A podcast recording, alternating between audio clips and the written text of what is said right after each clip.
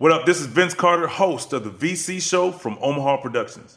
The VC Show will be your weekly home for all things NBA. Roz Gold-Onwude and I will welcome illustrious guests, and I'll even share some never before told stories from my 22 year career in the association. So check it out and then subscribe to the VC Show wherever you get your podcasts. Let's go. The VC Show, let's go. What's up, everybody? This is Roz Gold-Onwude. I'm here with Vince Carter, and welcome to the VC Show. What up, Vince? How you doing? Let's go. I'm good, man. Hey, you know when we do it together, we make magic. But when we have a guest all the time, it's it's just better than ever. And we have a special guest today. A but I'm not gonna special say it. We've played together. We play. I'm sorry. We played against each other, and he made history against us. But Roz, tell everybody who we got.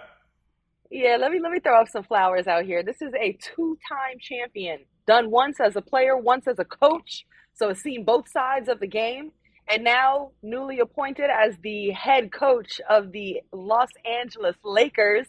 We got Darvin Ham here. What's up, Darvin?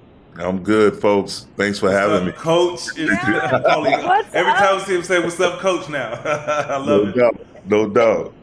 It's so cool to see you here. First of all, I, you're in Vegas right now. I'm just wondering, was Summer League was that for you to just you know go shake hands and wave at people, or was this a really important time for you out in Vegas?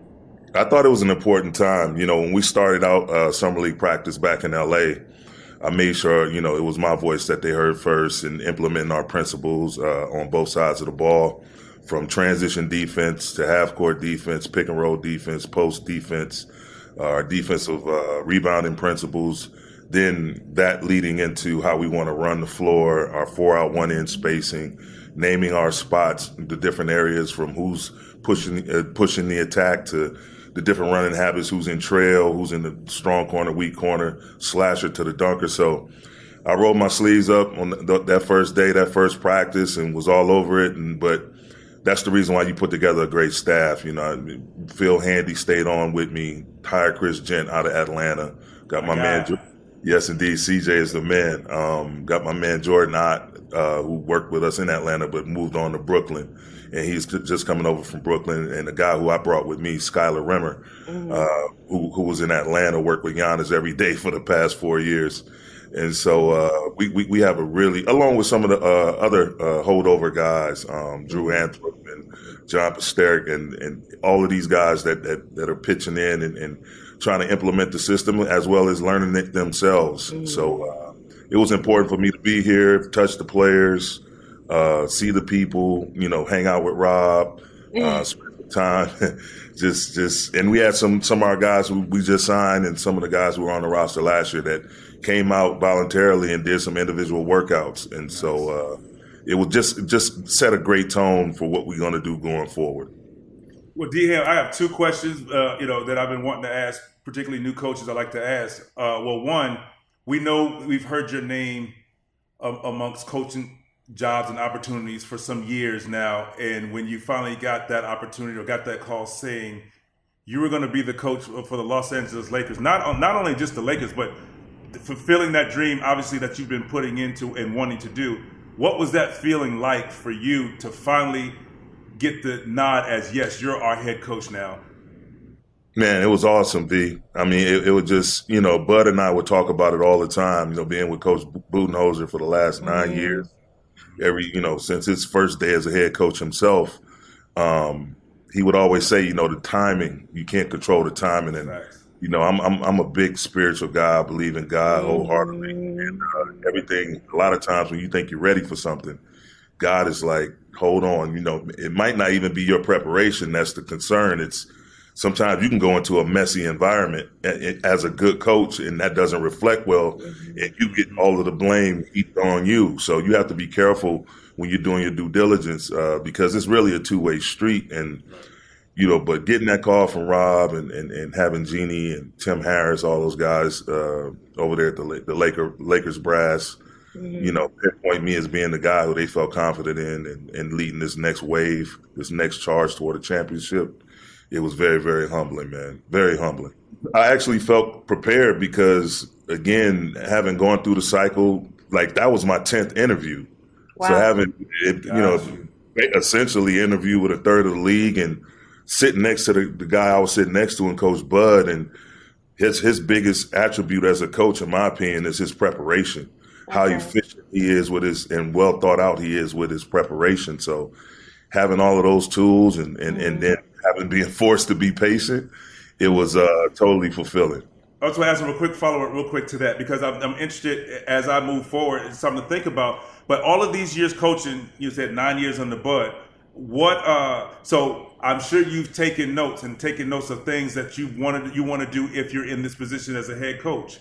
Now that you're in the position, do you go back, pull out the file cabinet, pull out all those notes, and say, as a coach, I want to implement because my offense is going to look like this? Or is it kind of off of feel now because of what you have in front of you? Or how do you take, how do you approach this new position now? Because I know how we can think, you know, wanting that position, and then it can become a little different having the position now. How do you approach that as far as running your offense and your defense and implementing who you want your teams to be? Well, as we all know, that's on this call. I mean, it starts with your players.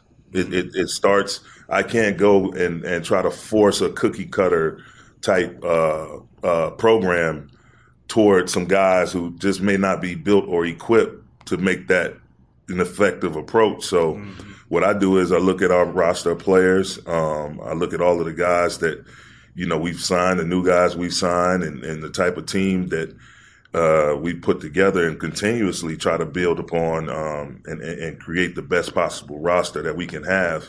You start there first, and then you start implementing, you know, different ingredients of how we're going to play defensively, how we're going to play offensively, and it really starts on the defensive end. You know, looking at this team last year, and uh, no disrespect to Frank, you know, I, I, I, had a chance to spend a little time with Frank Vogel in the bubble and get to know him a little bit. I think he's a phenomenal coach We coached against him in our Atlanta days when he was coaching Indiana.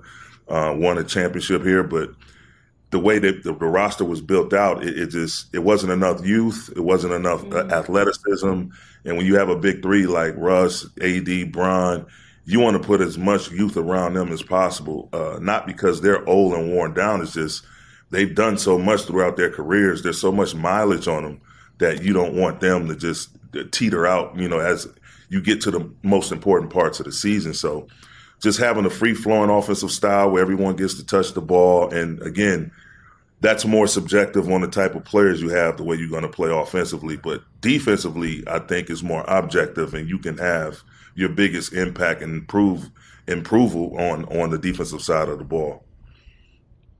So, if you could put it into uh, definitive words that you hope for, given the roster that you have what would you like the identity and foundation for this team to be in the upcoming season? Well, I, I just been hitting them with, with three words constantly, and that's competitiveness, togetherness, and accountability. And I want to get back to competing, getting back to being tough, um, physical. You look at every Laker team that was a championship team and successful team. They had a competitive a, a competitive edge. Um, their place was one of the toughest places to play. Um, they they hit you on screens, they hit you on box outs. It's it's uh, they, they apply pressure offensively, constantly attacking the paint and having a presence in the paint. From Magic to Kareem to Shaq to Kobe to to Pau Gasol, like like they they they've known they've had that type of repertoire in every successful season that they've had. So just bringing that back and then just playing uh, fast a faster brand of basketball, getting the ball up and down, playing with a lot of pace and uh, giving the fans something not only to be proud of, but but something that's also fun to watch. How are you gonna play with all that pace and have all of that, and also preserve those bodies of your elder superstars? well, you sit down. You sit down with your medical team. Um, you sit down with the player.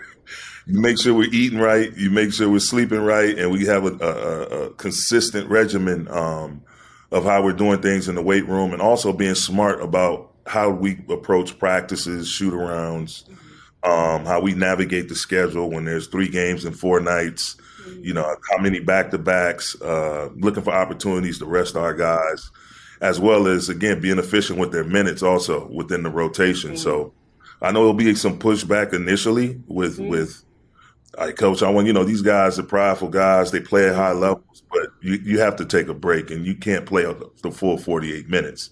And so uh, being able to manage these guys' minutes and, again, being smart about – how we practice, how long we practice, and, and when we can avoid a shoot around or two here and there. Are you a big analytics guy?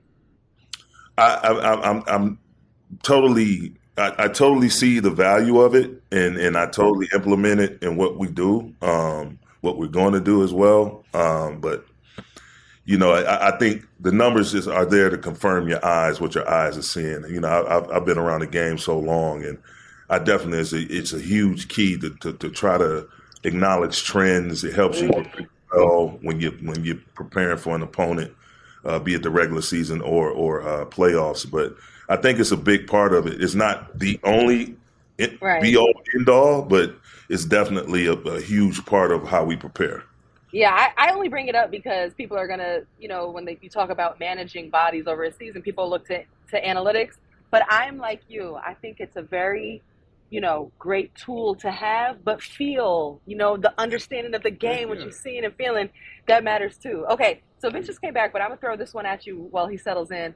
Um, I think it's it's it's an incredible journey you've been on. You said you interviewed with a large percentage of the league for yeah. multiple teams before. What was it that you feel helped you stand out this time in, in the interview process?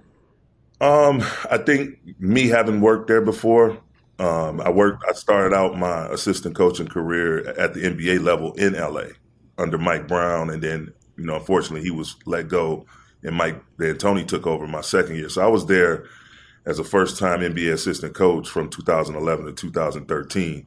And Kobe was there for those years. And having the chance to coach him and Powell and Metta World Peace and that next year Dwight, Steve Nash, all Antawn Jamison, you know, all the, like Steve Blake, like those those guys, all who I just mentioned, are are really basketball aficionados in their own right, and and having them help me and and do different things uh, be, that that allowed me to become a better coach. I think prepared me for when I doubled back, came full circle to sit down with them about being mm-hmm. their head coach. Just the familiarity with, with with having been there and knowing what that that job is like. Obviously, not the head coaching job per se, but being on a coaching staff, being expected to go all the way year in and year out. So I, my comfort level was there. My passion, mm-hmm. my gratitude for them giving me my first shot was, mm-hmm. was definitely came through. I think, and uh, having won twice as a player and now as a coach, mm-hmm. you know, mm-hmm. I, I just. I, I, felt that hunger immediately when I walked in the building to get them back to prominence if I would be the choice that they wanted to make.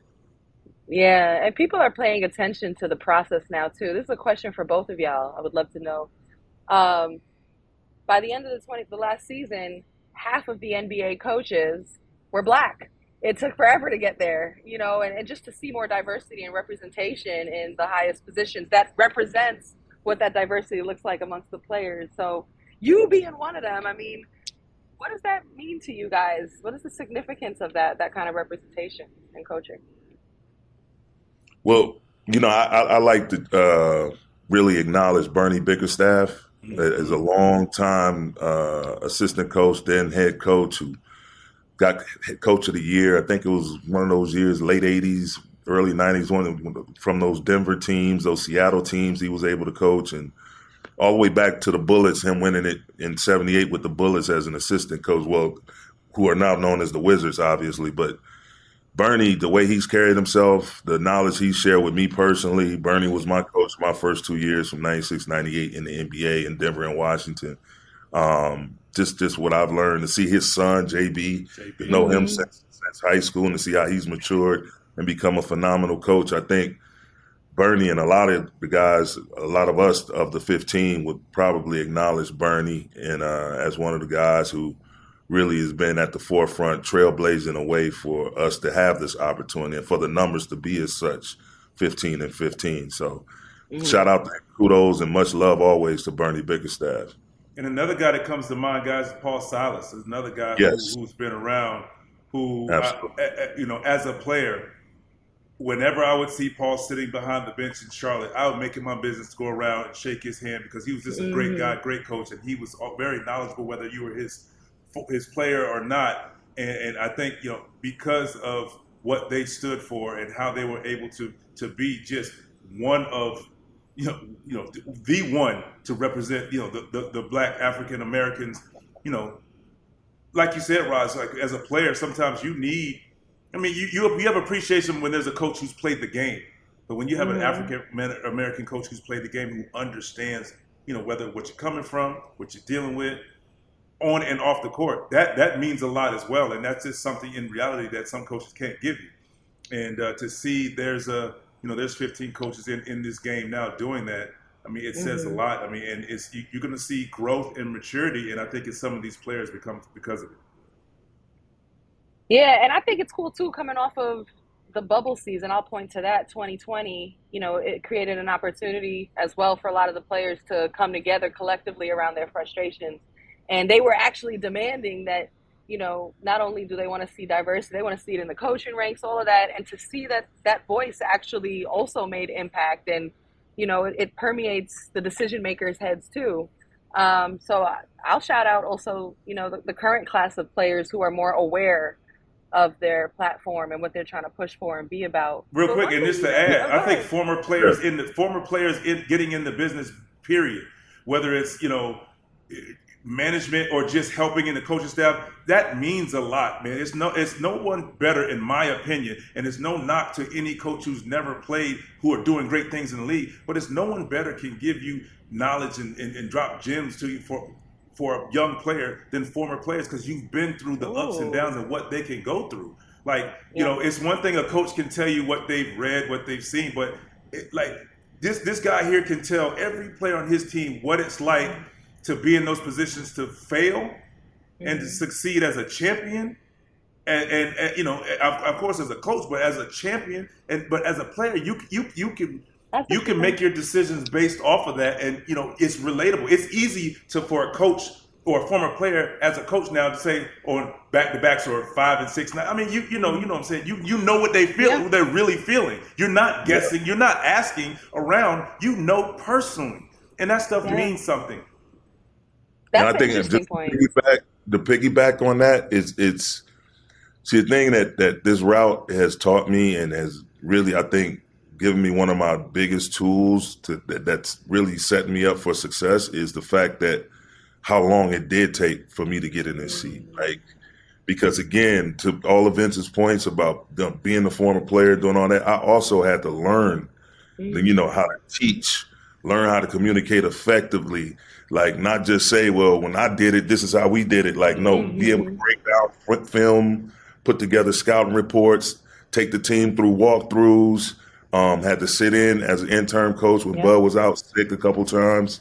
So it, it's it's having that that that that behind like li- what I call library experience as well, where right. you got to those books open and really understand philosophically how it is we got to teach this and, and being on the same uh, wavelength as my my boss and coach Bud and make sure I'm communicating effectively. So everything they just can't stop with playing and coaching and, and you know we've seen it now with my man James Jones his his success like he's had in Phoenix.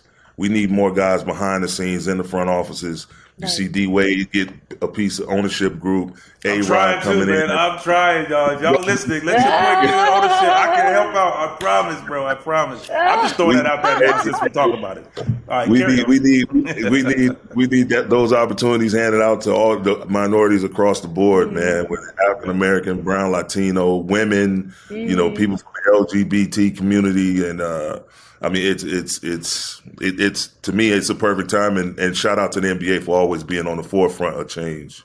Right. I mean, you clearly put that work in, and I know too that sometimes someone gets named a head coach. I know your phone was buzzing with check-ins hmm. and you know people trying to see if they can get on the staff. And given what you said, that you have the insight as a player, you worked also to add the other aspects of coaching and teaching and analytics, all that other stuff, so you could be a complete package. But you also had to make decisions around what kind of skill sets you wanted to be surrounded by in your staff. So, what? Correct. How did you choose your support system, knowing that there's an influx of people just checking in, how you doing? yeah, that's gotta be. Well, I think I think it goes back to just being around the league, man, and like knowing just watching guys from afar and you know and and and knowing having worked with certain guys and watch their their their ascension in this business as well. Like Jordan Ott, when we were we started on Atlanta together 2013, and he was my right hand. He was like the guy that helped me uh, compile my video to do my scouting uh, assignments when, when, we were working with the Hawks together. He leaves with Kenny Atkinson and goes to Brooklyn. And even, uh, you know, Kenny unfortunately gets fired, but Jordan is improving that much to where they decide to keep him on and keep him in the franchise. Chris Jent and I, we played summer league ball together for Indiana back in the summer of '97 uh, with with Jalen Rose, uh, Freddie Hoiberg, Erick Dampier, Austin Croshere. We were all on the same summer league team together. So it, it, it's small, small, small. Basketball is a small family, a small fraternity, and to see him coach college and then reemerge, spend some time with Mike Malone, mm-hmm. then reemerge in Atlanta with Nate and, and, and, and Lloyd Pierce before Nate, like mm-hmm. was with us one year with Bud and Phil Handy and I go back. We played semi pro ball together with the Florida Sharks under Eric Musselman back in summer of '96. Ah, take it back. Yeah, all the way back. Right. And, and he and I got ours. Yeah, big time. And and and he and I both got our start with the Lakers as first time assistant coaches at 11 to 13, uh, 2011 to 13 time span. So, and the, the, the common denominator for all of the people I've, I've added thus far is they all can roll their sleeves up. They all can still get on the floor, including mm-hmm. myself, be hands on, work with the players. They all have rich histories yeah. in the game, court, off the court. Um, and they're all great to be around. They all bring phenomenal energy, um, including young Schuyler Rimmer, who I brought with me over from. Uh, you got Sheed too, from, from right? You, well, we're working on that, man. I, I left one spot. we, we we trying to push that line to get him in the fold, but him and along he and along uh, a few other uh, uh, candidates. But yeah, you know, she was with me when I was a head coach in, in the D League, and he came out and helped me with my training camp. Would come out periodically throughout the season. He and Great. Jeff, J Mac, Jeff McGinnis. So it's it's it's been a blessing, man. I've been able to engage beautiful people like the guy you on this this call with, Roz. Yeah. Like, like the VC show is presented for the people by Caesars Sportsbook. You bet, you get. With Caesars Rewards, must be 21 or older. How about the Drew League? LA. Oh. Pro Am basketball. The King pulls up. You know, LeBron pulls up, has an epic performance. What what did you make? Did you know it was happening? One. Uh, what did you make of it? And I, I know there's two hats you wear. There's, I'm sure there's one that's like Lakers staff, but there's got to be also one as a hooper where it's like, okay, that was a big moment for for like just cred, you know? How do you what, what do you think of it? I, I, found out about it at the last minute. He and I kind of text about it. I wished him luck. Um, he said he's gonna represent as he always does. You know, he ain't lie about that one. LeBron ain't cocky. He's just not short on confidence, as he should be. You know, what I mean? but but he and I kind of text about it. Uh, but man, kudos to him. I mean, that that was the thing. Like when we were coming up, like as a young player in the league, my aunt, I had an aunt who was a parole officer in Houston at the time, and didn't have a husband at the time. wasn't you know no kids, so I got a chance to crash at her place and go do those same type of proams at Fonde Rec Center. They used to have the Nike Pro Am at Fonde right. Rec. You'll see Sam Cassell, Nick Van Exel, Stephon Marbury, um, Robert Horry, all these guys, Rashard Lewis, all these guys used to play in that league. So, and it'd be like Fifth Ward, Third Ward, South Acres. It'd be the real Houston fans in that gym. And the gym was situated like right downtown Houston. So I, my, I love that as a, as a guy played up came up as a player back in the 80s and 90s before I got to college playing a lot of street ball mm-hmm. like you had those type of tournaments like I'm St. Cecilia down in Detroit the Flint Pro Am we had the August Sweat up in Saginaw Michigan where I'm from and mm-hmm. you had all these legendary leagues everywhere you know the Rucker in in, mm-hmm. in, in Harlem you had all these leagues where guys, if they, you know, they want to, they have want to have their name stamped not only in the rafters in the arenas, but also in the streets. If, uh, like you said, the street cred and knowing getting out there with the natives, man, and, and mm-hmm. going back and forth. So I'm happy he did it. I think it says a lot about him. Um, embracing the environment. Also, I, am happy that uh, it was received so well. Yeah. What is that? Was, how does, let me ask you this: How does that make you feel as a coach that a player of his status reaches out to you? Like, hey, I'm playing in this, you know, in this, you know, and I don't know if he's asking your thoughts or it's just kind of a conversation because you heard about it. There, nevertheless, you're able to have that conversation, and, and that that says a lot about a guy of his status still being in communication with an organization because I, you can you can I mean you can imagine there can be hesitation, but this is a guy who understands how to take care of himself in these type of atmospheres because he's done it before. It's not his first time, but for for this is a like a standard that is set for player, superstar player, and coach around the world and around the league for not even just NBA and college, where now young fella just be in communication because just like you said, you gave him his blessing and play well Go represent. Yeah. You know what I'm saying? So that's like I think when there's communication like that, guy go will know, will go out there and play, not play recklessly, but he'll play, mm-hmm. you know, carefully because he understands the bigger picture. And I, I think that says a lot about your relationship with LeBron at the door. Yeah, yeah, I think it, it's uh, it, it, was great, man. My my communication with him and Russ and AD as well. Since I got the job, it's been it's been phenomenal. I mean, it's, it's been with all of the guys and, and everyone that's in that building, Jeanie mm-hmm. Buss on down. Like, it's been great. Um, and you know, I'm I'm simple. I, I just again, I, I stick to being competitive, to being hungry, to to but also understanding that there's a daily process mm-hmm. involved. Mm-hmm. So seeing LeBron go out there in that environment, it, it, it said two things to me. Um, one, that he he he, want, he, wants this new generation of player to know that he's still that dude. Yeah, right. You know what yeah, I mean? Which y'all, for me, it, it's yeah, he ain't resting on his laurels. He's not kicking back. He's not showing up with the sunglasses on, mm-hmm. iced out, just watching it, just saying he was there. Nah, he not only was he there, he participated. So that let, that lets me know he's putting a stamp on not you know letting everybody know that he's still that dude, but also this new crop of players that like, mm-hmm. look, I still come out here and get busy with y'all. Mm-hmm. And then on, on, the second, on the flip side of that, also he's still hungry.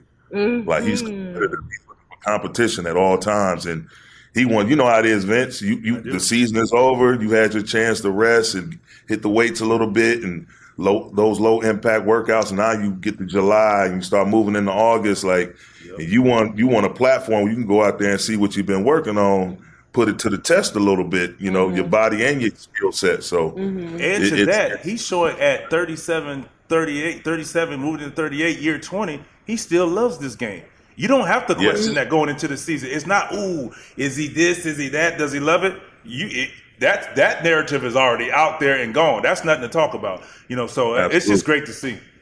Yeah. Absolutely. And, and I like that you liked it. That's and I think that's part of you having your player hat too, having done this before, you understand why this moment was significant.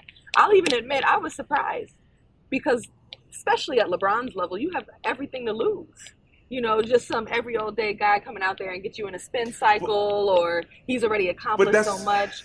But what I'm saying is like I love that LeBron was there. I came up playing in parks. I played. We, we went to EBC. We went to Rucker. We saw KD right, come through and right. play. Like these were huge moments, and it's not for everybody. You kind of described that Houston environment. It's a lot of pressure in that moment too. And when these guys come out and dominate at that level, it's like, I think yeah. I, for me, I thought it was a great moment for the culture, and LeBron will. It'll be a huge part of his legacy. I think and Ross, can, Ross, can I add, uh, can I add something real fast to that because I got the opportunity to play in Rucker. We we were playing at the yeah. Gaucho at the How time, is that? and yeah. it's insane, insane. But but see, it's just loving the game more so being embarrassed about what happens because I you, you know right. we're talking about superstars like next level stars, and these guys are going out there to play regardless. Because listen, listen in reality, we understand there's a target on KD's back. There was a target on my back at that time when I was at my height. There's a target on LeBron, whether whatever.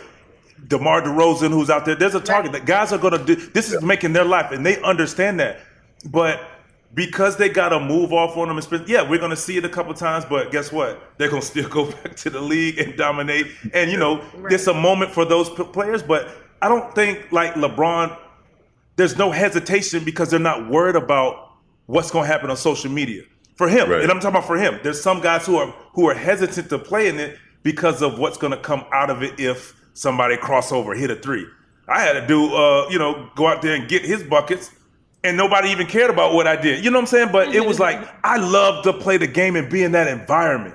Yeah. You know what I'm saying? Like I'm, I'm, a Florida kid. I came out and so I was in town. I was like, "You you want to play in the heck yeah, I want to play in it."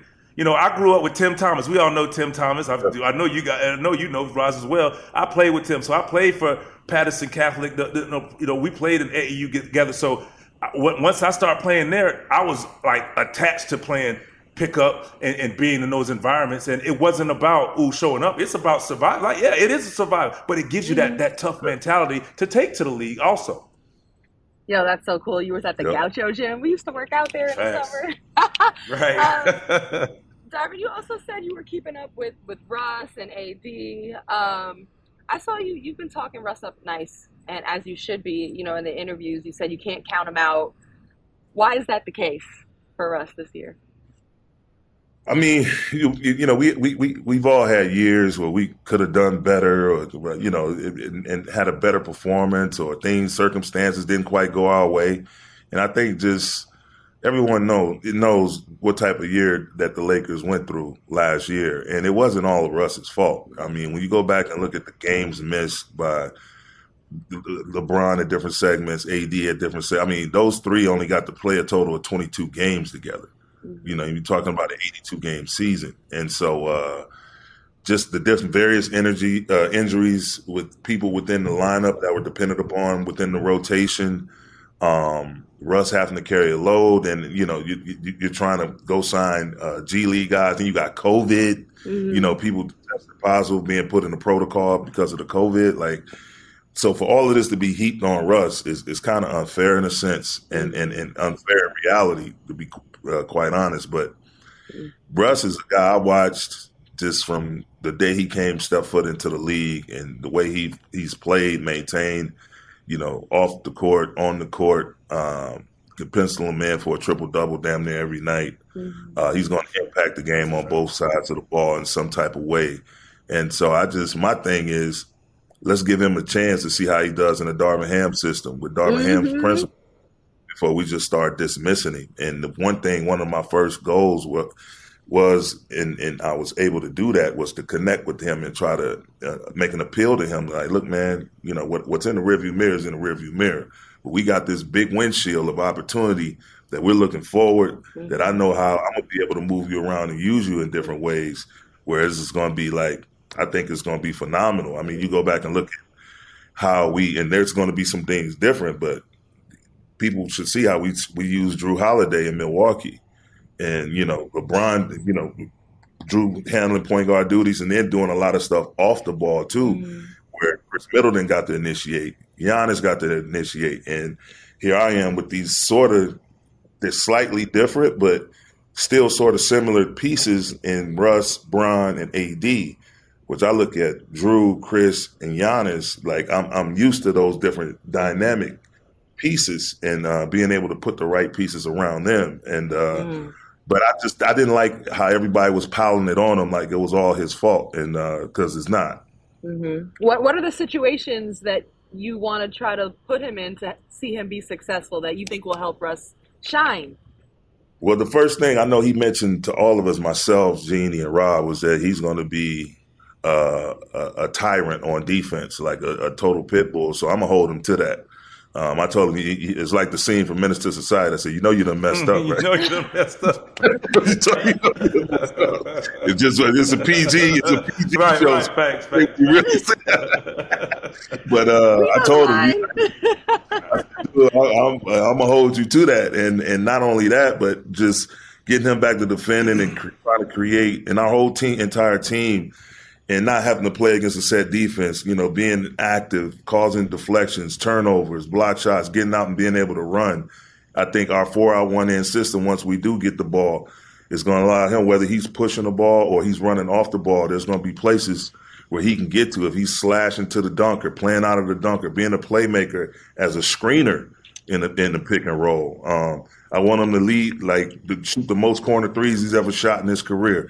Like when he's out ahead, instead of running back to get the ball, go ahead, let your teammate push it, get to the open spots. We're gonna break the defense down because of the way that our, our spacing is going to be constructed.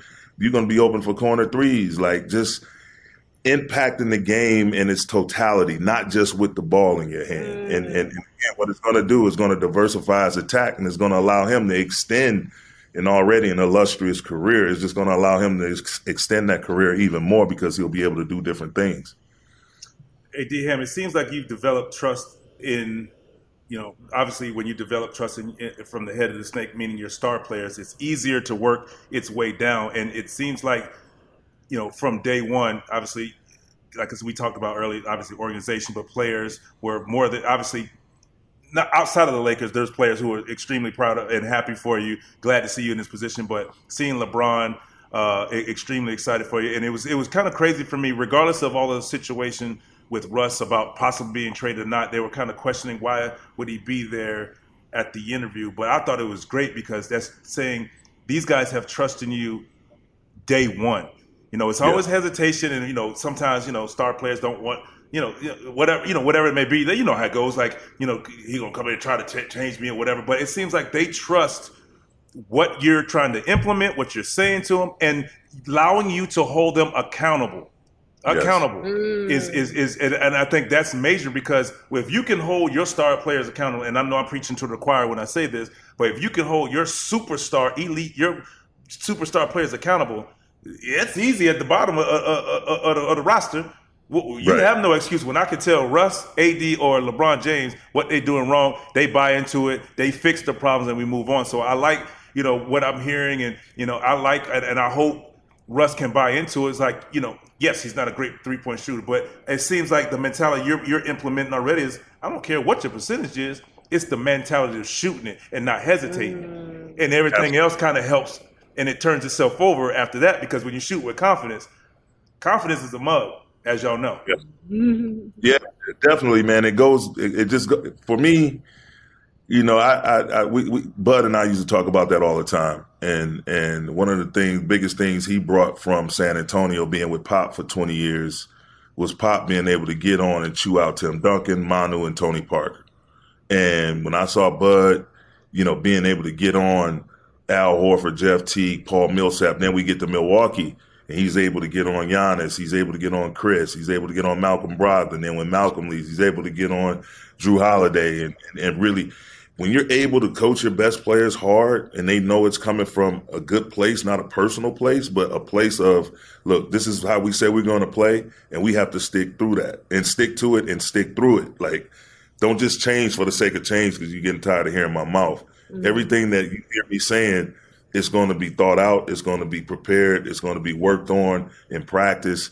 And I'm never going to yell at something, yell at them about something that we didn't prepare for, or didn't work on, mm-hmm. at least. So it, there's, there's, I think they sense that with me. And, and Vince, as you know this, you know this, you play for some great coaches. Like when you know your players are locked in and they really are there for you, it, it becomes it, it, it transcends the co- transcends the coaching and it goes kind of to more of a collaboration mm. because you know they they're they're putting their best foot forward. They're not just giving you counters because they don't feel like putting the effort into doing right. what it, we need to do. Is like, okay, I see him busting his behind and trying to get this done, but here goes a couple of you know adjustments or some counters that we can implement into the defense or the offense. Mm and I'm gonna take their feedback and see, you know, take the consensus of how you want to do this. Yeah, let's do it. Let's work on it in practice, and then we implement it into the game. So when you see your players are bought in and everybody, the coaches, players on the same page, it becomes more of a collaborative effort. Mm-hmm. And and that's all. When you look at the championship teams, that's all. That's all it is. Like the coaching starts to establish the trust, establish the accountability. Mm-hmm. But then as we grow within that, you see the players responding and being professional in that regard now we can collaborate. Now, you know, you can take feedback because you know they genuinely care. Right. Yeah, you've got an interesting roster too. You've got a, a you've got a team in general that has legacy and expectations and a fan base. You've got players who are veteran, who are former MVPs, who are champions. Um, and then you've got other players you're trying to surround them with. What thought have you given as far as your style as a coach? Are you are you are you a yeller? Are you a player's guy? Are you going to be demonstrative? Like, what's your style as a head coach? I think if you go back and look at the Brooklyn game, I got the coach, or any game for that matter. I'm, I'm definitely not a yeller. I'm not a runner. I'm not a screamer. I don't I don't try to hide my truth within comedy or sarcasm. and I don't hide my truth within being abrasive or abusive or, or cursing my guys out at every chance, at every turn. I'm just straightforward business like. Um, I told them I, always start not just with coaching, but in life in general, showing, giving love and showing respect. Mm-hmm. And I, I, know, you know, the biggest thing about me is I care about my players. I care about my team. I care about my coaches. I want everybody involved with the Lakers organization that's wearing this logo. I want them to be proud and to be passionate about the brand first and foremost. Mm-hmm. And to do that, you have to implement that brand and inject that brand with beautiful people, people that's going to come and be their job every day. the last thing I'm gonna do is, from a behavioral or character standpoint, is create a distraction and make it about me, myself, mm-hmm. and bringing attention by doing some silly stuff on the sideline or I know the mics, you know, we, we, we're a high profile team, so mics are going to be everywhere, cameras going to be everywhere, and I'm just showing out for the camera. No, that's not how I get down. Mm-hmm. I, I, just want my guys to be able to look forward to coming into an environment where they know I'm, I'm going to shoot straight with them. They know they're going to have fun, and they know I have a feel for how much we should be working, how efficiently we should be working, and then times where we do have to turn it up a little bit, but they know I have that feel, and they know I have their best interest at heart. And so uh, that that's basically my style is a, a business like approach, but we, we, we, go work hard and we're gonna have fun and play hard. Mm-hmm. So uh, I think it's gonna be a lovely environment for all who, who gets to participate in it. Right. Well, D, D, we got a you know a few more questions. We'll let you get out of here because I know now that you're a head coach, you're a busy man. But uh, but as as a coach for you in your first year, what and obviously you know well, I ask what do you feel will be your biggest challenge mm. as a first year coach? You know, and I know there's some that's just challenges that's gonna you know bumps in the road that's gonna but in, in your mind what what I mean it could be anything. What do you think your biggest challenge is as your first year as a first year coach? Man, just just defensively on the defensive side of the ball. Excuse me. You know, again, having guys like Bron, Russ, AD they they they they've carried such a load throughout their careers. They want to be on the floor at all times, but it, there's times you're going to have to need a break. You're going to have to take a break. So managing their minutes again, um, I think I know for sure that's going to be a challenge, and that's going to be something that we work through. But I think at the end of the day, they're going to understand why I approach it that way in terms of trying to keep their minutes at a at a level to where it's manageable. They're not being over overexerted, and we're not like trying to break our necks to get wins and, and, and play playoff basketball in the first month of the season where mm-hmm. we're playing 42, 43, 44 minutes a game. You manage their minutes throughout the course of the season um, in order for them to be able to play in the 40s once we get to the postseason.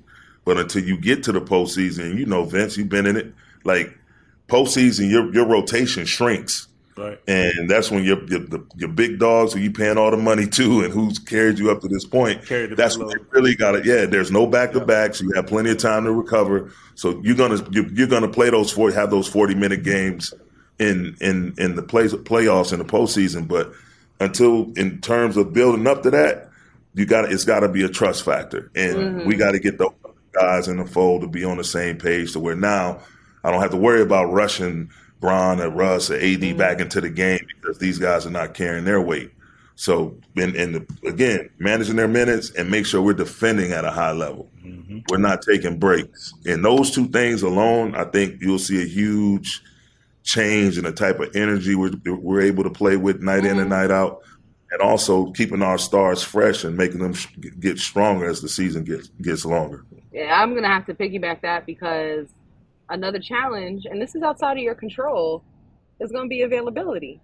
You know, Absolutely. If, if, if one of the mm-hmm. top players in the entire world or a top 75 guy is out for injuries, you know, that affects how, how well the team's going to do and how other individuals on the team do. So, you know, I'm looking at one of my fave guys in the NBA, Anthony Davis. Uh, want to see AD out there just have a complete full season. And I would imagine you probably spent some time thinking about how you, within what powers and control you have, can make that happen and get the best out of AD right now in his prime.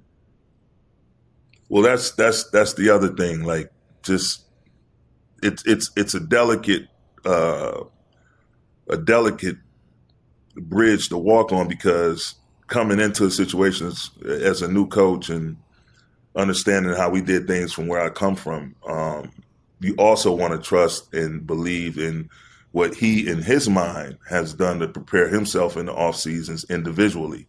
And uh, you know, I want to take AD back to his 2020 days mm-hmm. when he was able to put this team on on his back and and be the focal point of them winning that championship in the bubble. Um, he's only 29 years old, so there's plenty of time left. There's plenty of gas left in that tank. Mm-hmm. Um, and it, again, it has to be a collaborative effort between our nutrition, our strength and conditioning team, us as coaches, his personal team that's with him every day in the summer, understanding what we're building toward. And and you said the word availability is what we're building toward with him. So when you see a statement made, he hasn't picked up the basketball, hadn't done that, anything like that, I know that he's working on his body. And for me, that's top priority. Like his skill, once you get back in the gym, and Vince knows this, your skill, once you start getting those reps back in, the type of the high, the high caliber player that he is, that that timing and all that, that's not going to take long for him to come back. Like but in order to work on that skill, you have to have a body mm-hmm. that's enough. Say it again. your body has to be healthy enough to even participate and go through those uh, workouts that you're going to do to get better on from a skill standpoint. So, just checking in with him, making sure he's feeling good, his body's feeling good. When I've seen him, he looks good. His, he's, he's highly energetic about this new chapter um, going forward, and he's another guy that's been nothing but supportive and really, really giving me a lot of confidence, man, and, in him um, wanting to have a huge, huge year this upcoming season. All right, people, we're brought to you by Caesars Sportsbook, the greatest sports betting app ever, and honestly, the only one you need. It's not just about the big bonuses and boosts and promos that you get. It's the fact that every time you bet, whether you win or lose, you're earning towards the types of perks only Caesars can offer free stays, concert tickets, bonuses, and more. That's because when you download the Caesars Sportsbook app, you become a Caesars Rewards member, and that means perks. Must be 21 or older to gamble. Gambling problem? Call or text 1 800 522 4700. Uh, but it's just great to see, you know, people that I've played against. You know, obviously we go back to college, and then you know, see anything in the NBA. Yeah, we go back to '96. Yeah, somebody, well, we go somebody back. broke that yeah. rim, broke yeah, that basket. Yeah. I mean, since I we're on the subject, go ahead, man. Go ahead. So, man. so I want to hear both. Who gets? Can I tell his side first? Because I don't want to hear his side yet. you were in the play on defense, and Darvin oh, broke God. that board. Uh, okay, go. All right, I'll tell you. Okay, here's how it went down. Okay, they, uh, it's, it's Jeryl Sasser, right? Yeah. Jason, Jason, Jason. Jason. No, it's the son. No, yeah. There's the nephew. Yeah. So Jason Sasser is their was their uh, their their post player, one of their post players.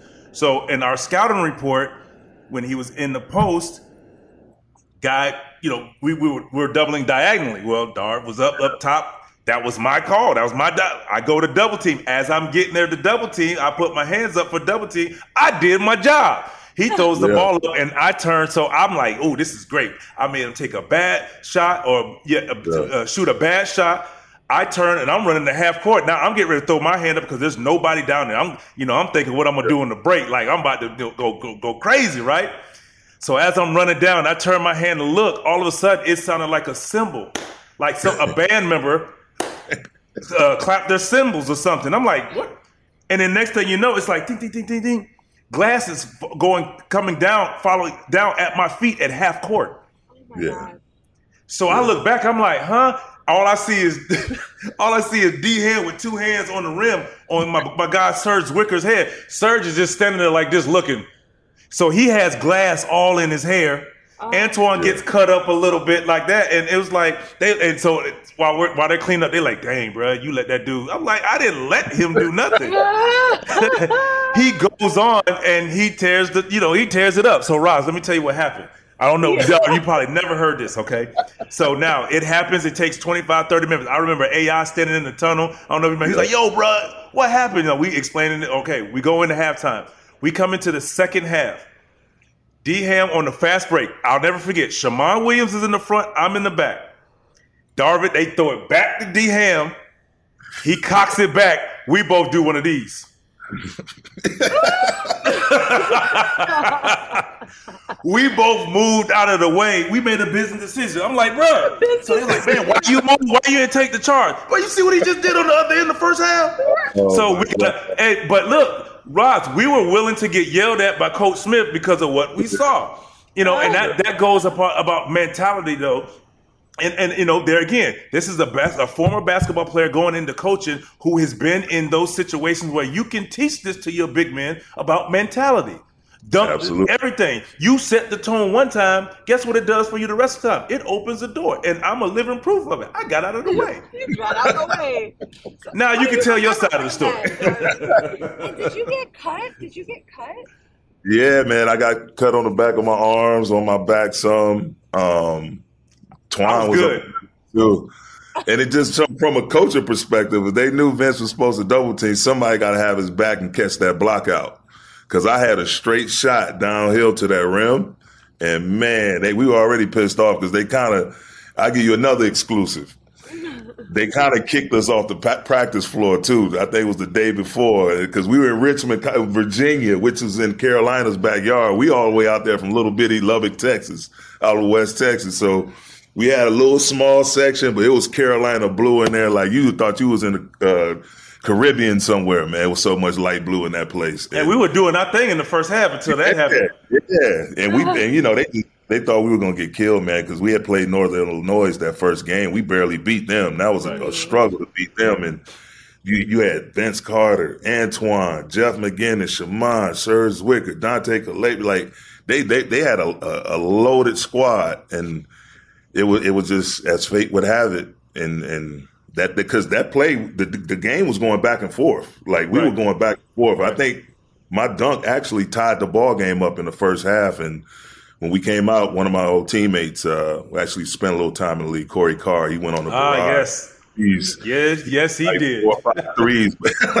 He's- Yes, so it he kinda did. gave him open, but no, it was great memories.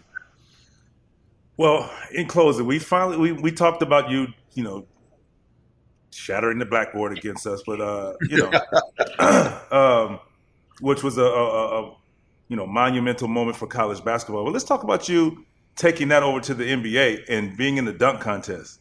Oh yeah, You know, you know, I obviously it was in the dunk contest, and you know it was a thing, and you dunked against. I mean, you were in the dunk contest against Kobe, if I'm not mistaken. Yep. Kobe, Yep. yeah. no, let's Kobe. talk about that. Yeah, you know, let's talk about like what what was it like? You know, you know, as far as you know, I, know. I, well, first of all, coming into the league, how many times a day did you hear about shattering the backboard? And then for sure, now entering the dunk contest, the parallel of the two. Let's talk Oh, yeah. about that. You know, man, every day, every day. I, I give you a funny story, man. Uh, I, I can remember playing against Mike uh, my second year in the league. I, think I was with Washington, and yeah, and we were in Washington, and I, I switched off on him, and he had the ball, and he said, "Man, you, you that kid that broke the backboard against my school?" huh?" yeah, I said, "What you got?" And man, he went into you know he he he done, he he he done put so many bullets on so many people, man, where it's just like he probably don't even remember this, but. Man, he went into his little jab step, get to the baseline, fade away. Yop, I fouled him and one. He just turned around, stare me down, look at. I'm like, but I used to hear about it all the time. And in all honesty, being because I came in undrafted, that mm-hmm. that '96 draft was a heavy hitter, man. I didn't even expect to get drafted. To be honest with you, it's like just give me some workouts. I'll figure out a way to get on the team. And that year, myself, Adrian Griffin, Chucky Atkins, My Erick guy. Strickland, Ben Wallace. None of us got drafted. Ben went on to hell become a four-time Defensive Player of the Year Hall of Famer, Right. and he didn't get drafted that year. So right? to show you how strong that draft was, but it kind of put pressure on me in a different sense of they said, well, he's just a one trick pony. Only thing he can do is dunk. So I had to show them that I can guard multiple positions. I knew how to run. I knew how to space. I knew how to play within myself. Mhm. Um, I rebounds, uh, particularly offensively, get extra possessions. So I really had to come in and prove myself more so as a basketball player Mm. as opposed to this athletic, high jumping dunker. Mhm. So it, it really put pressure. And then getting to the slam dunk contest, uh, I thought I got screwed over royally. I, I, I make no bones about it. Uh, it was Kobe. You know, we had the. I think it was the. It, was it the rookie game, the rookie sophomore game, and and AI got the MVP for that game, and Kobe dropped thirty and didn't get the MVP. So I guess they had to make sure he walked away with a trophy. But uh, I was the only one in that dunk contest that made all three of my dunks in the first round, and they had to watch them all on ESPN that night, but didn't make it to the second round of the contest. So And that's I don't know. I don't know. I don't know. I'm just saying. You're just saying. I understand. Speak your piece. And so when I when I get to LA, when I get to LA to coach Kobe, I, he and I walking out one of the first practices. I went over, he, warm, he was just warming up, shooting. I went to rebound with him for him, and um, I say, man, come on, man, it's just me and you over here, bro. You know, you know, I beat you in that contest. You know, I, you know. He said, you know what, DM? He said, I give you that. You probably did, but we gonna keep the trophy at my house.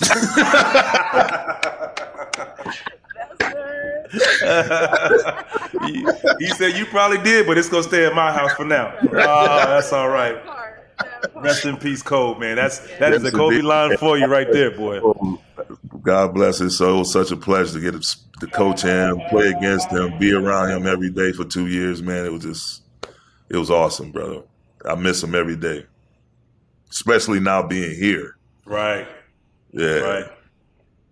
Well, D Ham, man, we appreciate you, man. Yeah, absolutely. Appreciate your time. I know your time is valuable. Good luck to you. We obviously, hopefully, I get a couple of games. Come, you know, sh- shuck a jive, fool around with you. You know what I'm saying? But man, do well. We were rooting for you, and good luck to you, man. Roz, what you got? It was a great pleasure. I, I, I don't think I've spent this much time speaking with you before. I don't know you anywhere like Vince does, and I'm like, what, what you say, I believe. I'm like, he's he's gonna earn respect, and that's and common ground. So I'm excited for this new era, and it was really fun to, to listen to you. Thank you. I appreciate it, Roz. Thanks, VC. Always. Got me sure we catch dinner too. Absolutely. Absolutely. Big time.